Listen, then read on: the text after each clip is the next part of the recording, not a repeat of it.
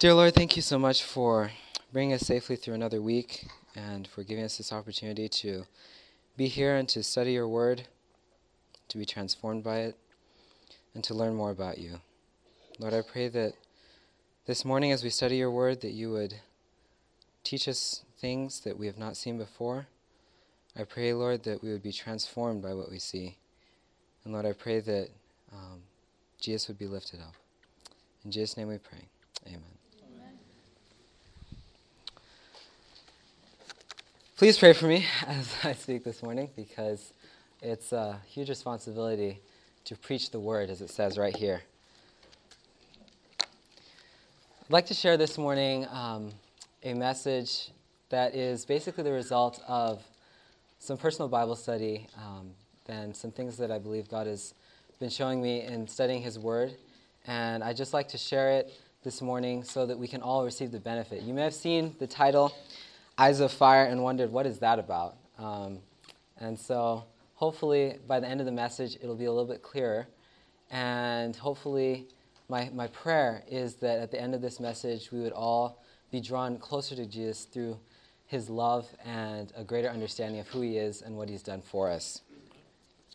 So like I mentioned, it will be a Bible study. So I hope you brought an electronic Bible. I hope you brought a paper Bible. And if you didn't bring a Bible, I hope you find somebody who did, because we're going to be going through a lot of verses this morning. First of all, we're going to take a trip back several thousand years, back before there was such a thing as the internet, before there was the United States of America, before cell phones, um, even before printed Bibles like this right here, all the way back to the time of the Roman Empire. And we're going to go to a small island called Patmos. You might remember where we're going to. We're going to see John there. And it was a Sabbath day, and he was listening to someone speak. So right now, let's just turn our Bibles to Revelation one, eleven through nineteen to hear what he heard. So that's Revelation one, eleven to nineteen. The text will be on the screen, just the re- references so that you can look it up and so you know um, where we are. Revelation one, eleven through nineteen. And I'll be reading from the New King James Version throughout this morning. Saying, I am the Alpha and the Omega, the first and the last. And what you see, write in a book and send it to the seven churches which are in Asia, to Ephesus, to Smyrna, to Pergamos, to Thyatira, to Sardis, to Philadelphia, and to Laodicea. Then I turned to see the voice that spoke with me. And having turned, I saw seven golden lampstands. And in the midst of the seven lampstands, one like the Son of Man, clothed with a garment down to the feet, and girded about the chest with a golden band. His head and hair were white like wool, as white as snow, and his eyes like a flame of fire. He had in his right hand seven stars. Sorry, fifteen. His feet were like fine brass, as if refined in a furnace, and his voice as the sound of many waters. He had in his right hand seven stars. Out of his mouth went a sharp two-edged sword, and his countenance was like the sun shining in its strength. And when I saw him, I fell at his feet as dead. But he laid his right hand on me, saying to me, Do not be afraid. I am the first and the last. I am he who lives and was dead, and behold, I am alive forevermore. Amen. And I have the keys of Hades and of death. Write the things which you have seen, and the things which are, and the things which will take place after this. Amen. So suddenly imagine that we're with John, and we see this huge, this amazing picture of Jesus. It's breathtaking, it's dazzling, it, his, his face is as bright as the sun, his eyes look like fire. It's no wonder he fell like a dead man at his feet. But this is Jesus. This is our friend. This is the same Jesus who in Hebrews thirteen five promises to never leave you nor forsake you. Mark, the disciple, writes that when little children were brought to him, Jesus took them up in his arms, laid his hands on them, and blessed them. Mark ten, thirteen, and sixteen. Yet here in Revelation, we see a Jesus who's so bright we can't even look at his face without turning away. So how is it possible that this amazing being is able to be so close to us, sinful human beings? Put that question on a shelf in your mind because we'll come back to it. Uh, but first we're going to look at how Jesus describes himself. He describes himself as the first and the last. So that means if we look far back into history, as far as we can go, we'll see Jesus there. And if we go as far forward into the future as we can possibly see, we'll see him there as well. It also means that if we look in between, he'll be right there waiting for us. So let's look and see what we find. So the furthest point back in the Bible that I'm aware of is Ezekiel twenty-eight, verse twelve, or Isaiah fourteen. So we're going to go there.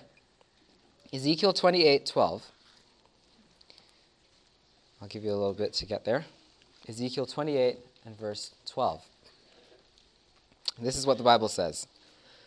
Son of man, take up a lamentation for the king of Tyre, and say to him, Thus says the Lord God, you were the seal of perfection, full of wisdom and perfect in beauty. You were in Eden, the garden of God. The workmanship of your timbrels and pipes was prepared for you on the day you were created. You were the anointed cherub that covers. I established you. You were on the holy mountain of God. You walked back and forth in the midst of fiery stones. You were perfect in your ways from the day you were created, till iniquity was found in you. By the abundance of your trading you became filled with violence within, and you sinned.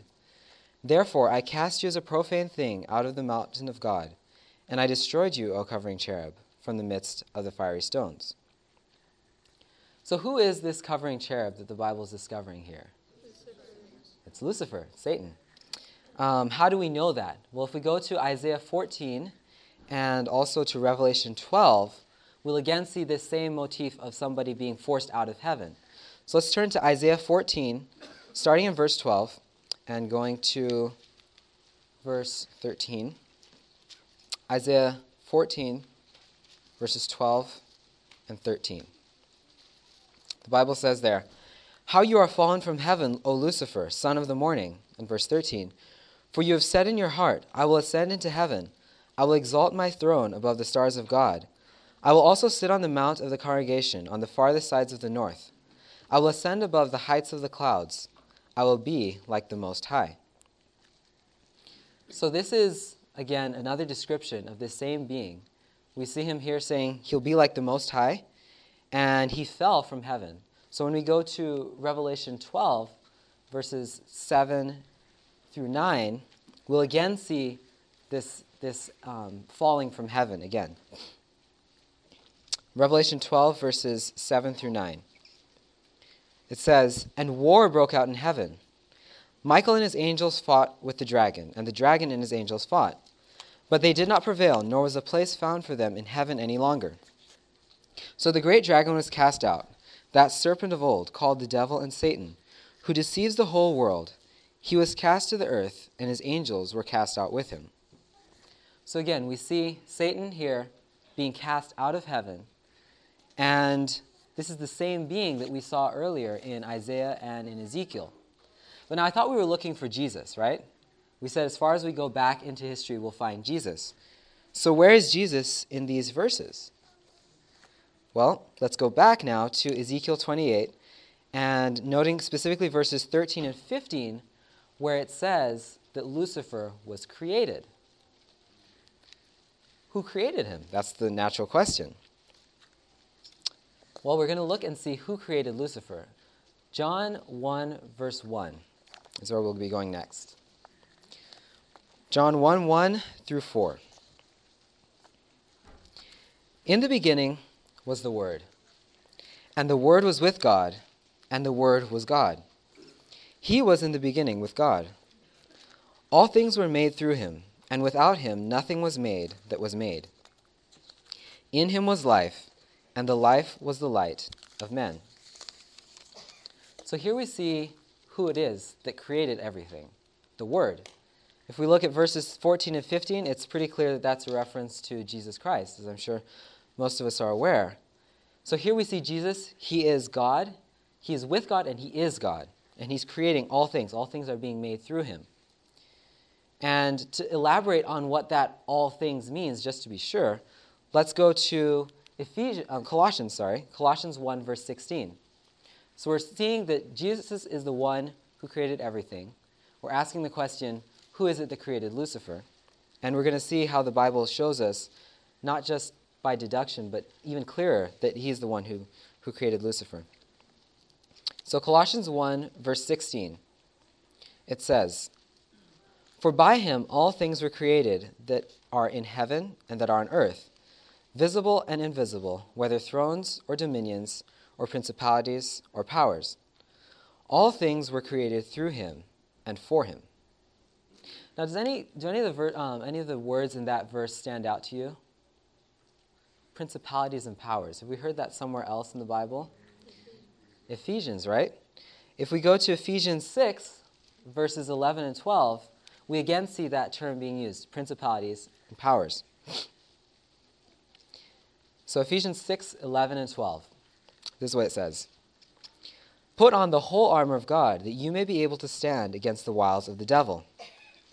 For we do not wrestle against flesh and blood, but against principalities, against powers, against the rulers of the darkness of this age, against spiritual hosts of wickedness in the heavenly places."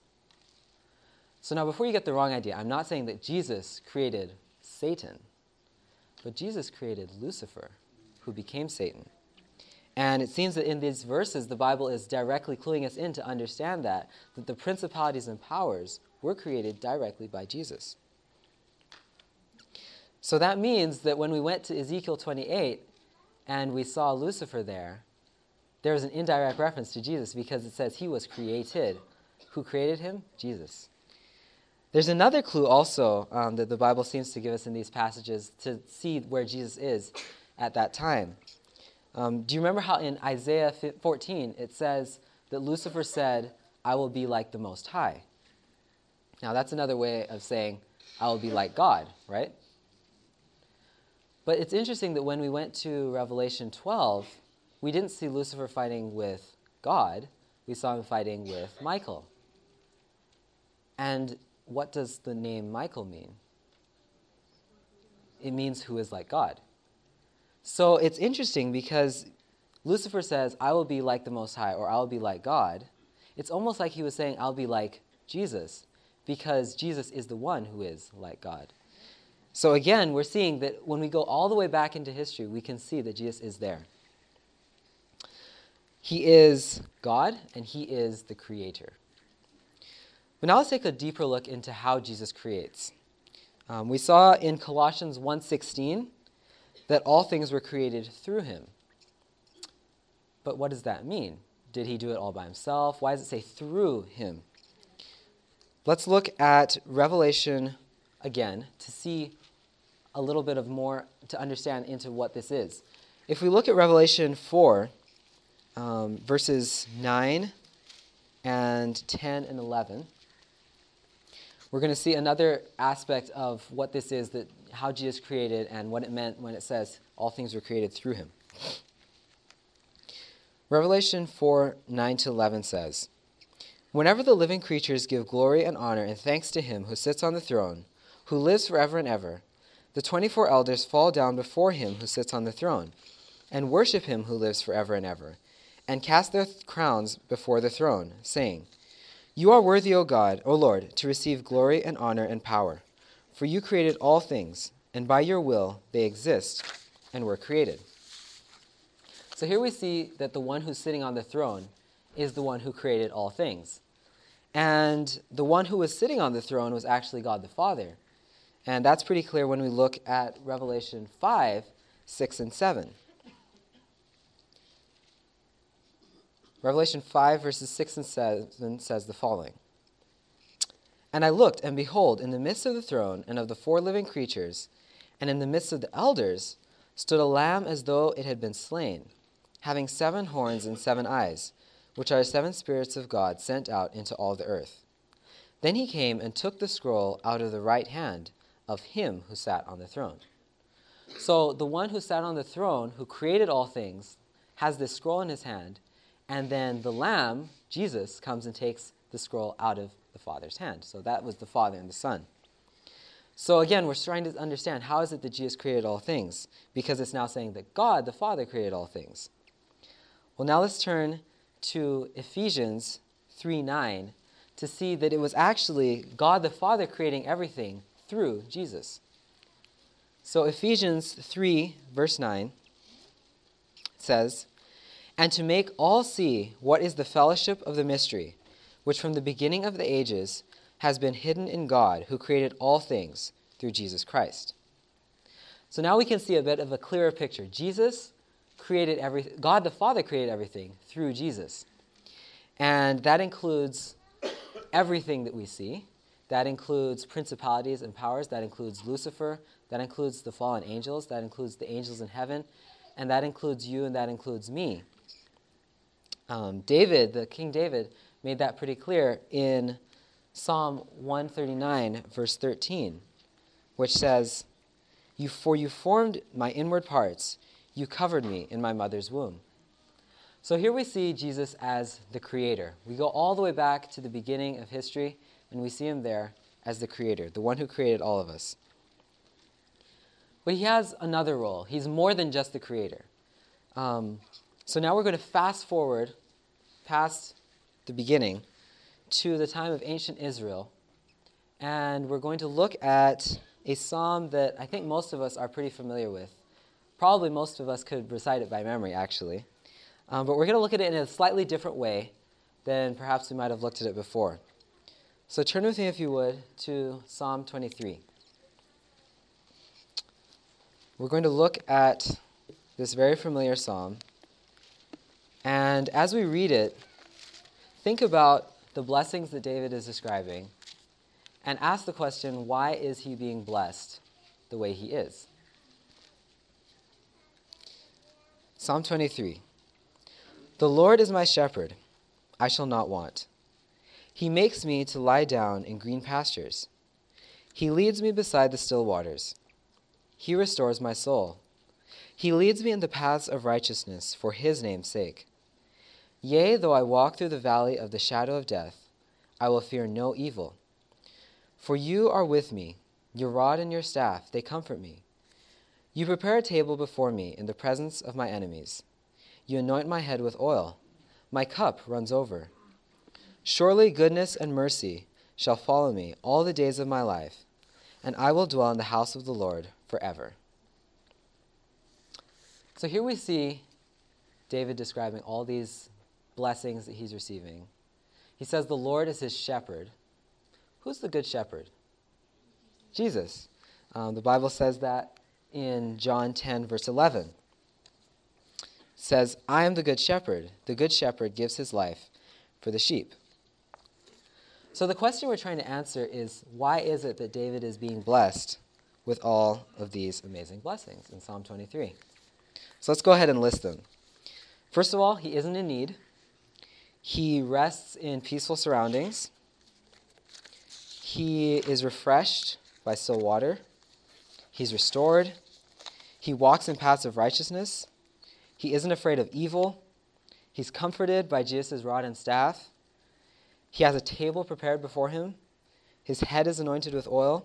His cup is full. Goodness and mercy follow him all of his life, and he gets to be in God's home forever. That sounds amazing. That, that is, I mean, what more could you want than that? But why is he being blessed with this? Is it because um, he's such a great guy? Probably not. um, I think we're pretty aware he made a lot of mistakes in his life. Um, he took someone else's wife. He killed a man. Actually, he took more than one person's wife. Um, he killed a man. He was careless in how he transported God's ark. Um, he married, like I said, more than one wife, and he probably didn't do the best job at raising his kids, as we see that some of them kind of turned against him later on in life.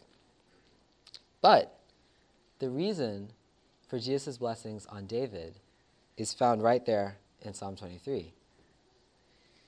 It isn't because of David's own righteousness. It's because of Jesus. And it's because Jesus is his shepherd and Jesus leads him. Now, I don't know about you, but I sometimes look at my own life and feel hopeless. Does that, anyone else relate with that? Um, sometimes life can be overwhelming. Um, sometimes we can be overwhelmed by our own imperfections, um, our own failures. But the basis of God's blessings to us is not on us. It's not based in how good we are.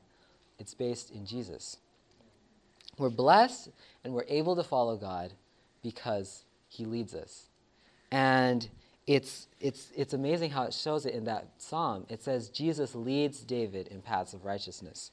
And he can do the same for us. Like we said, David sinned multiple times. He he made a lot of mistakes, but Jesus led him. And he and David himself shows us how to deal with that problem of sin. If we go to Psalm thirty-two, verses one and five, he shares there how he dealt with his own sins. It says, "Blessed is he whose transgression is forgiven, whose sin is covered." And verse five, "I acknowledged my sin to you, and my iniquity I have not hidden. I said, I will confess my transgressions to the Lord, and you forgave the iniquity of my sin." So when we confess our sins, what does God do? He forgives us, and he covers us. It says that in um, First John one nine, it says that if we confess our sins, he is faithful and just to forgive us our sins and to cleanse us from all unrighteousness. So I'm sure you remember how the Bible says that David was a man after God's own heart. It says that in two places, um, First Samuel thirteen fourteen and Acts thirteen twenty-two. But again, as we've seen, this was only possible because Jesus was leading David. It's an example of what Paul talks about back in the book of Ephesians, Ephesians two, verse ten. It kind of explains how the process of God transforming our life works. Ephesians two ten says, "For we are his workmanship, created in Jesus, in Christ Jesus for good works, which God prepared beforehand that we should walk in them." So God prepares the good works, and he leads us into them so that we can be like him.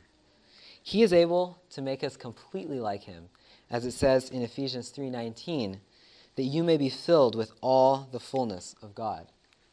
So I just put that up there so in case you want to write that down. It's possible to be filled with all of the fullness of God, and that's an amazing promise to claim. So when God says something, we know it will happen. We can have confidence in that, because the Bible tells us about his word in Psalm one forty-seven, verse fifteen. It says, "He sends his command to the earth. His word runs very swiftly." So in other words, when God says something, it doesn't just like half-heartedly go about happening. His word is not, you know, weak. It acts fast. Look at what the Bible also says in Isaiah fifty-five, verses ten and eleven. "For as the rain comes down and the snow from heaven, and do not return there, but water the earth and make it bring forth and bud, that it may give seed to the sower and bread to the eater, so shall my word be that goes forth from my mouth. It shall not return to me void, but it shall accomplish what I please, and it shall prosper in the thing for which I sent it." So we can have confidence that when God says that he's able to make us like him, he is able to do that, and he will do it. So now let's go back to that question that we put on the shelf in our mind. Because remember, at the beginning of the message, we were looking at this description of Jesus in Revelation one, where we see him with eyes of fire, feet of brass, his face as bright as the sun. And we asked the question, how is it possible that such an amazing and powerful being, who we can't even really look at, is able to be so close to us as sinful human beings? Well, we've seen that he's our creator. We've seen that he is our shepherd and that he's willing to lead us. But let's look into Jesus' eyes to be able to answer the question more fully. So turn again with me to Revelation one, verse fourteen, where we see the description of what Jesus' eyes looked like. Revelation one fourteen. "His head and hair were white like wool, as white as snow, and his eyes like a flame of fire." So Jesus' eyes are described as a flame of fire. What else in the Bible looks like fire? Well, multiple things look like fire. Um, you may think of Hebrews twelve twenty-nine, which says, "For our God is a consuming fire." But the verse that um, I want us to look at is Exodus twenty-four, verse seventeen. So turn with me, if you would, to Exodus twenty-four, seventeen. And we're going to see that the Bible says that God's glory is like fire. So Exodus twenty-four, seventeen. The sight of the glory of the Lord was like a consuming fire on the top of the mountain in the eyes of the children of Israel. So God's glory looks like fire. It's as a consuming fire. And when we look at Jesus' eyes, we see fire. So we see God's glory reflected in Jesus' eyes. What do we know about God's glory? Well, when I was preparing this sermon, um, I discovered a string of passages in the book of Psalms that talk about God's glory and that link God's glory with his valuing humility and with his willingness to help poor human beings, humble human beings like you and me. So let's turn to Psalm one forty-five, verses eleven through fourteen. And I'll emphasize where it says glory. And look at what else it says in those verses and how it describes God. So Psalm one forty-five, eleven through fourteen. They shall speak of the glory of your kingdom and talk of your power, to make known to the sons of men his mighty acts and the glorious majesty of his kingdom. Your kingdom is an everlasting kingdom, and your dominion endures throughout all generations. The Lord upholds all who fall and raises up all who are bowed down. Isn't that last verse kind of surprising? It's not exactly what you'd expect to come next. It's talking about God's glory and how he's above us and he's majestic. But then it talks about how he's near to those who are bowed down and upholds those who fall. So we see that, you know, humility, that, that doesn't go together. Usually power doesn't go with humility. And greatness doesn't go with helping humble, poor, fallen down, broken down people. But that's how God is. That's who he is. Psalm one thirty-eight, verse five and six shows us again this same pattern. Psalm one thirty-eight, five through six.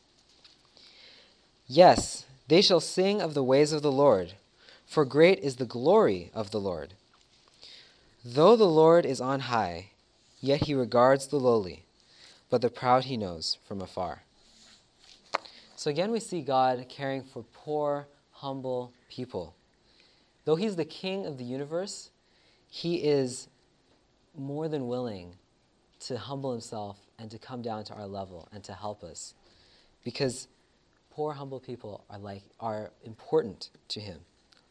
He may have a hard time working with proud people, but when we recognize our own nothingness, he is more than able to do amazing things in our lives. And this is what we see when we look into Jesus' eyes of fire.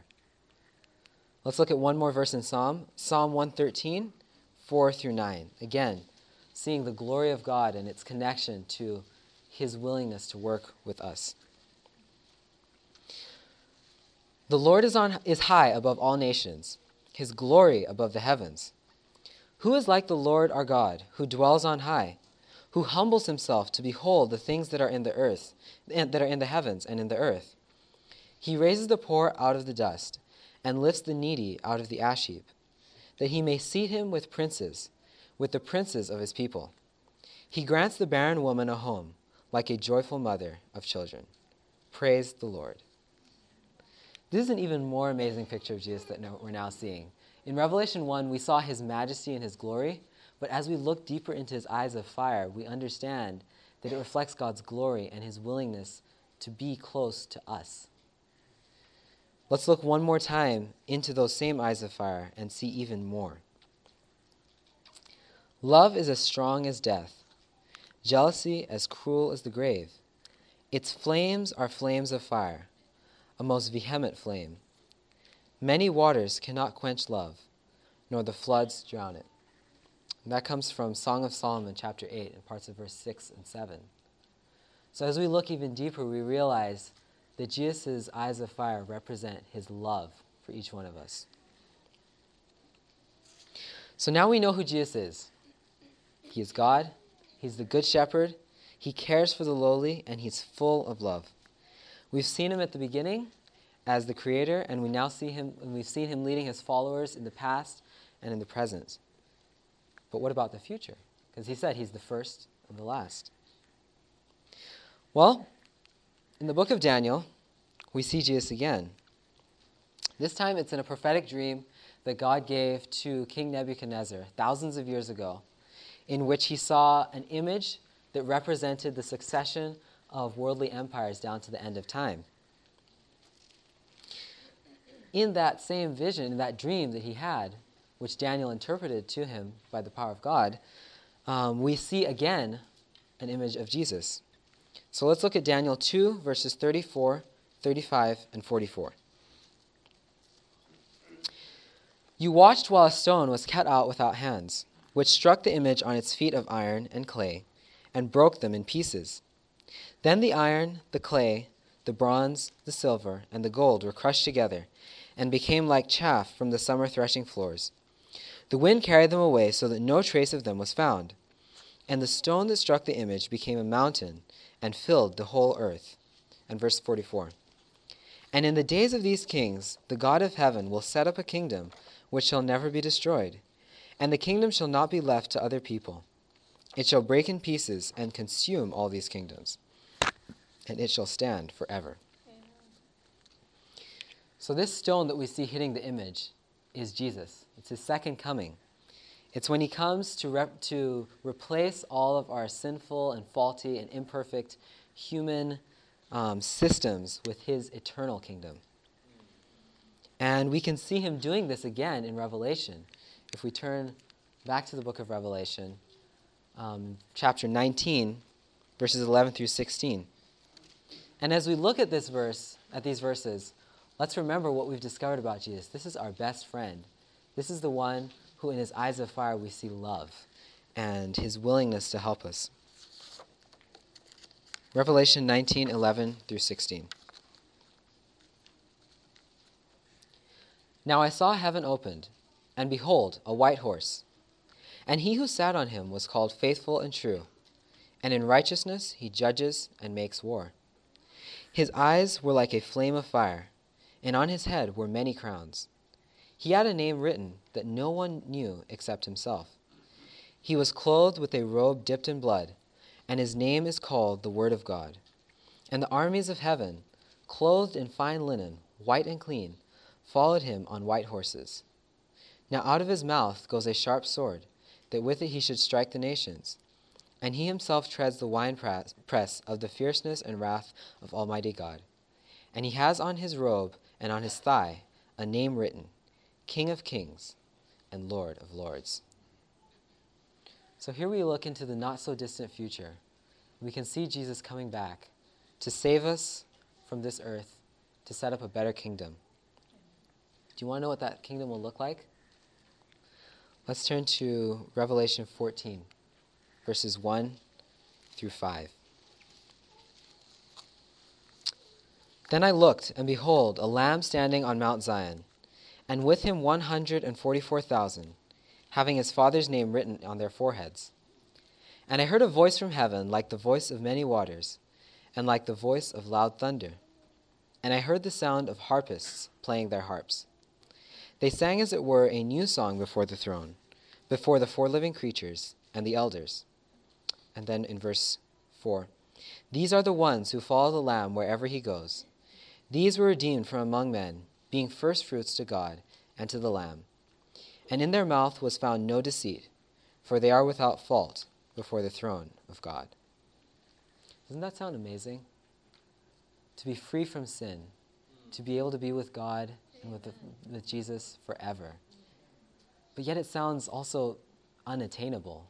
As human beings, as sinful human beings, as imperfect as we are.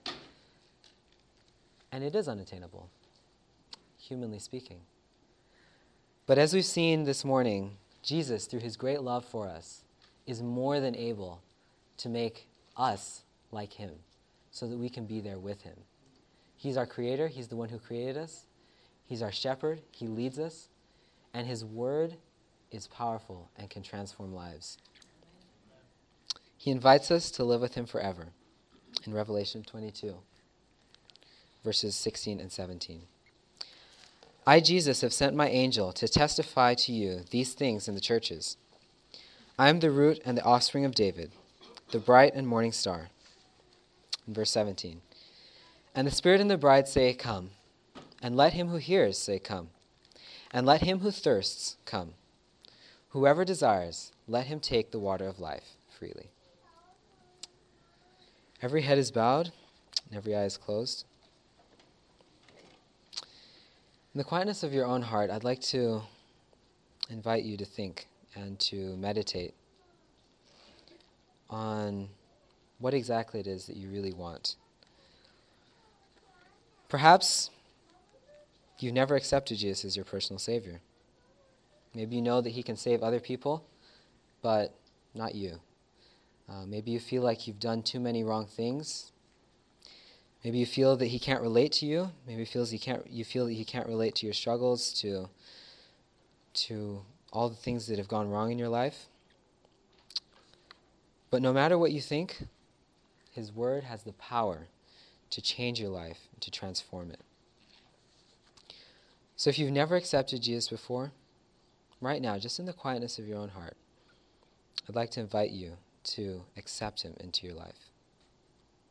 Just quietly ask Him to come in, and He will. Perhaps you have accepted Jesus into your heart, but you realize that you don't really know Him. Maybe there are aspects of His character that you just don't grasp. Maybe you don't fully understand His love. Maybe you don't fully understand His ability to transform your life. Perhaps maybe you are one of the people that just accepted Jesus into your heart for the first time, and you want to get to know Him better. The answer to both of these is found in a deeper study of God's Word, guided by His Holy Spirit. So right now, I just want to invite you to make a decision to spend more time with Him every day.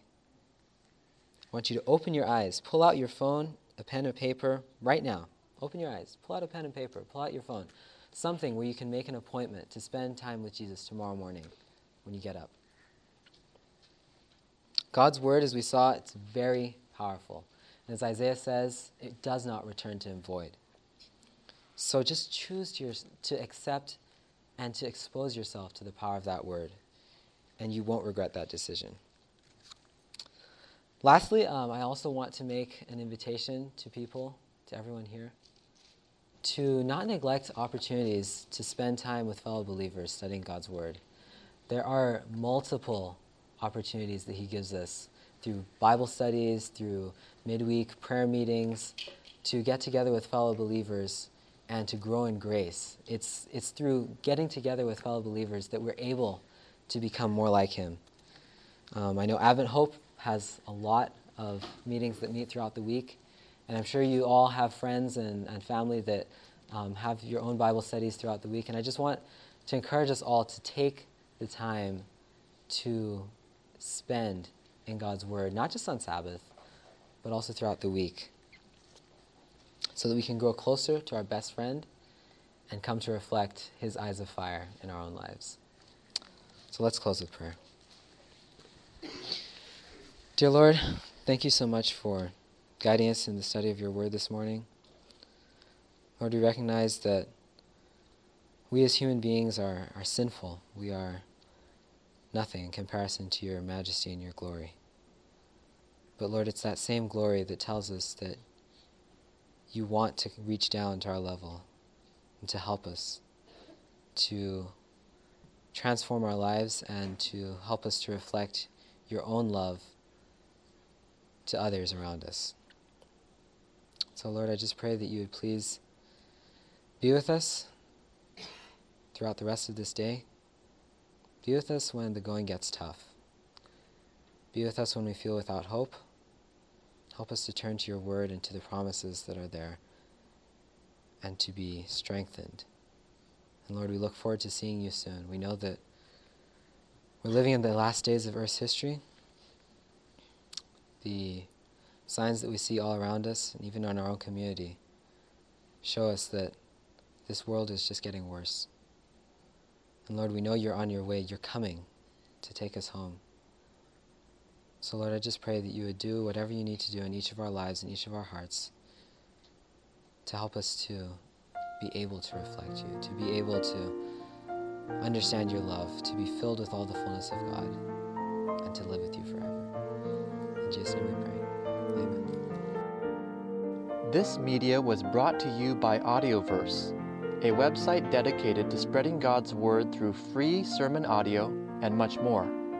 If you would like to know more about Audioverse, or if you would like to listen to more sermons, please visit w w w dot audioverse dot org.